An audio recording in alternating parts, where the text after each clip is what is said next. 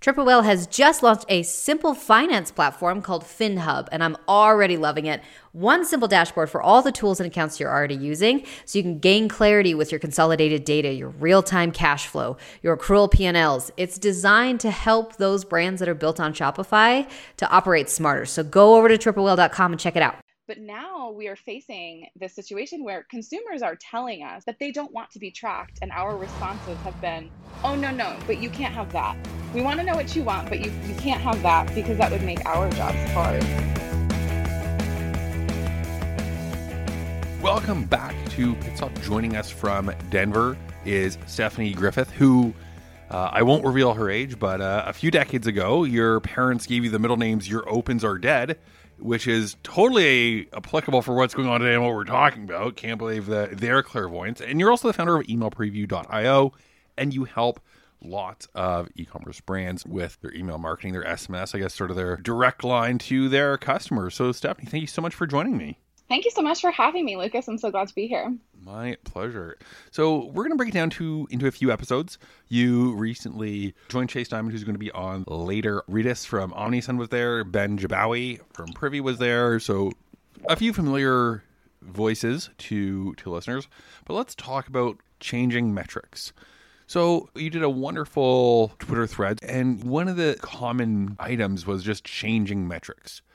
And with iOS 15 changing, we're losing open rate tracking and we're losing IP address. Is there anything else that we're losing or or changing if you want to just really recap for everyone before we get into the metrics? Certainly. I mean, I think at a high level, what we're really seeing here is consumers in general, and which we are part of this population, ironically, are asking to be tracked less. I think we're going to start hearing the term trackless future in terms of what we're seeing for marketing and, and having to get comfortable with operating within that space. So I, I, do think that the the magnitude of this is probably far greater down the road as things are going to continue to shift and change.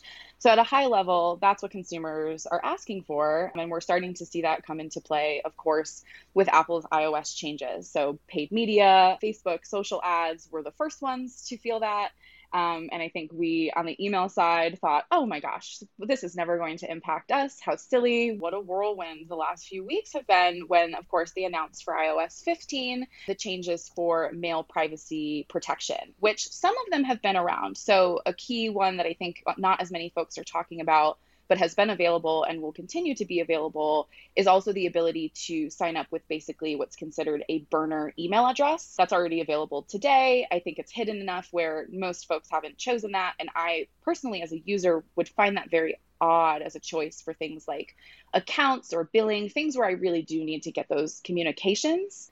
Um, and I think it's flown under the radar because lots of folks thought it was brand new and it, it really isn't. So there is that element as well. But I do think on a, on a bigger level, the irony here is that as marketers, we're like, hey, we have to give people what they want. You know, we want to make sure we're communicating the right message to the right people. But now we are facing this situation where consumers are telling us, and they're being backed up, of course, by Apple and the leading the charge, that they don't want to be tracked. And our responses have been, oh, no, no, but you can't have that we want to know what you want but you you can't have that because that would make our jobs hard. So i think that's this interesting paradigm that we're seeing in terms of more of the again high level kind of big picture. So what are the metrics to be paying attention to now?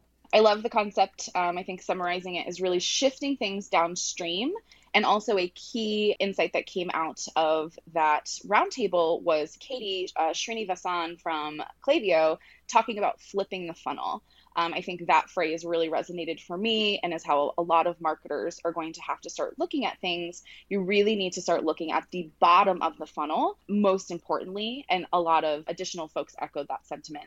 Of course, clicks are going to replace the open largely. Probably not right away. I think there's going to be this shift in people getting comfortable, but definitely start looking at clicks now, working to optimize where they're happening and understanding where they're happening within emails as well. I'll touch on a little bit more on clicks in a moment. And then, of course, conversions. I'm largely an e commerce marketer, so I'm going to consistently focus on revenue and sales. But even when you talk about B2B, conversions can look different. That can be a form fill or an event sign up or getting a different action to be completed. I can't remember who it was that, that talked about this on that roundtable, but there was very good insight there of defining the actions that make the most sense for your business think this was George from MessageBird, if I'm recalling correctly, um, and making sure that the, you're putting in the mechanisms to track what makes sense to your business and that you really have this crystal clarity on why are we sending these communications what do we want our recipients to do once they receive them and having those parameters in place where we actually can track that back. For me, another element that has stood out, and this also came up, I believe, on the roundtable, is really mapping the customer journey and mapping the full funnel. I think that's something that, depending on the organization you work for, kind of falls by the wayside. There's certain things we put in place. We get really comfortable just looking at opens.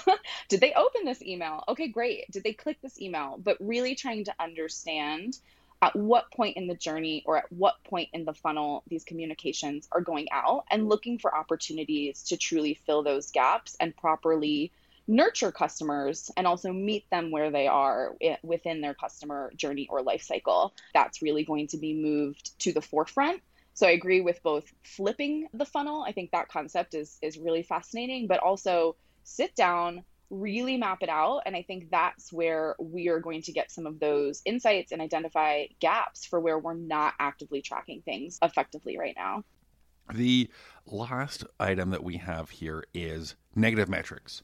So, what are negative metrics, and how will they fit into the the whole picture? And I say this like it's a, futuristic thing, but all of this is good stuff to be doing now. It's just going to make your your current measurements that much more robust. Yeah, I thought that was excellent that that came up, and I totally agree. So I think what's going to be interesting is if things play out the way that we expect them to, we are actually expecting to see opens be inflated by these changes. So the irony in us losing open tracking is that Apple behind the scenes is really going to be forcing those opens to occur so I think we're going to see a bit of a struggle here where for a period of time, metrics are going to be very convoluted. Leadership that might be looking at some of those really top level components might get the false picture that things are better.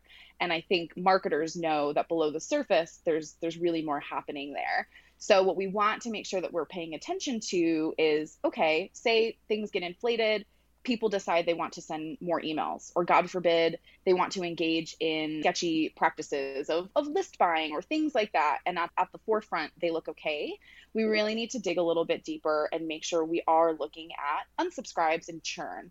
So if you're sending more emails or if a tactic that you think is working is having a significant impact on an increase in unsubscribes, that is a key negative metric that we really should be paying attention to more than ever of course, they're important today, but I think now it's much easier to kind of gloss over them. We take a quick look, make sure you know they're they're above or below a certain threshold, depending on you know comfortability for for certain touch points and for the business, and that's just not really going to fly anymore. Also, spam rate and spam complaints, I think, are going to be key and critical. And again, those are things that are available to us today that we should be looking at to make sure that people, you know, we're still sending those communications to people that they actually want to receive, and we're not seeing an increase in people marking things as spam, which of course is that negative indicator that they're they don't want these these messages.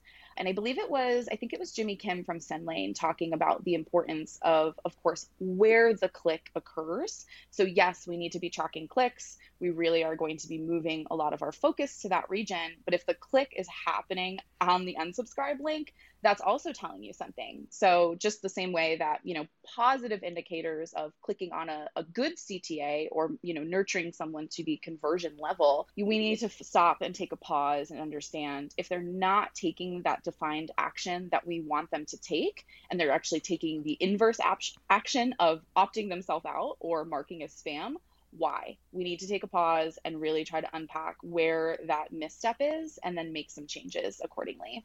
That's brilliant. The just being the unsubscribe. You always have them. It doesn't matter. Like you could literally send out an email that's just here's a Starbucks gift card. It's got unlimited budget. Have a nice day, and somebody will unsubscribe. Yeah, they're always going to do it. And I think it's been this scary thing. But what I think savvy marketers and marketers that are, you know, really in tune with the landscape and what we also want as consumers. So I always try to remind myself any chance I get in terms of, of communicating this treat your subscribers the way you want to be treated. Truly, how infuriating is it when you can't find the unsubscribe, you can't opt out from communications, you know, that you that no longer serve you. Just make it easy to be treated the way that you would want.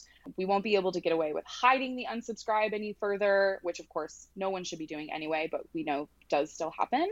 Those things are just not going to be okay anymore because then we're going to see even worse behaviors of spam rates going up, spam complaints, additional churn, and just overall negative sentiment so we really want to balance, again, those negative metrics and make sure they're not increasing and try to focus on the positive metrics that we will still have access to. That's perfect. And a great, great place to tease it and tease everyone to hit the subscribe button if you're on Apple, the follow button if you're on Spotify. And if you're listening on Amazon Audible, what the hell are you doing supporting Amazon on a pretty pro Shopify podcast? Smash that subscribe button. Stephanie, where can people find you if they liked you enough to want to hear more from you, but not to hit subscribe for the next episode where we are talking about high intent captures? Yeah, Twitter is my uh, my platform of choice. You can find me at Steph Akiwi, S T E P H A K I W I, or searching Stephanie, Your Opens Are Dead Griffith on Twitter. Awesome. We will see you there.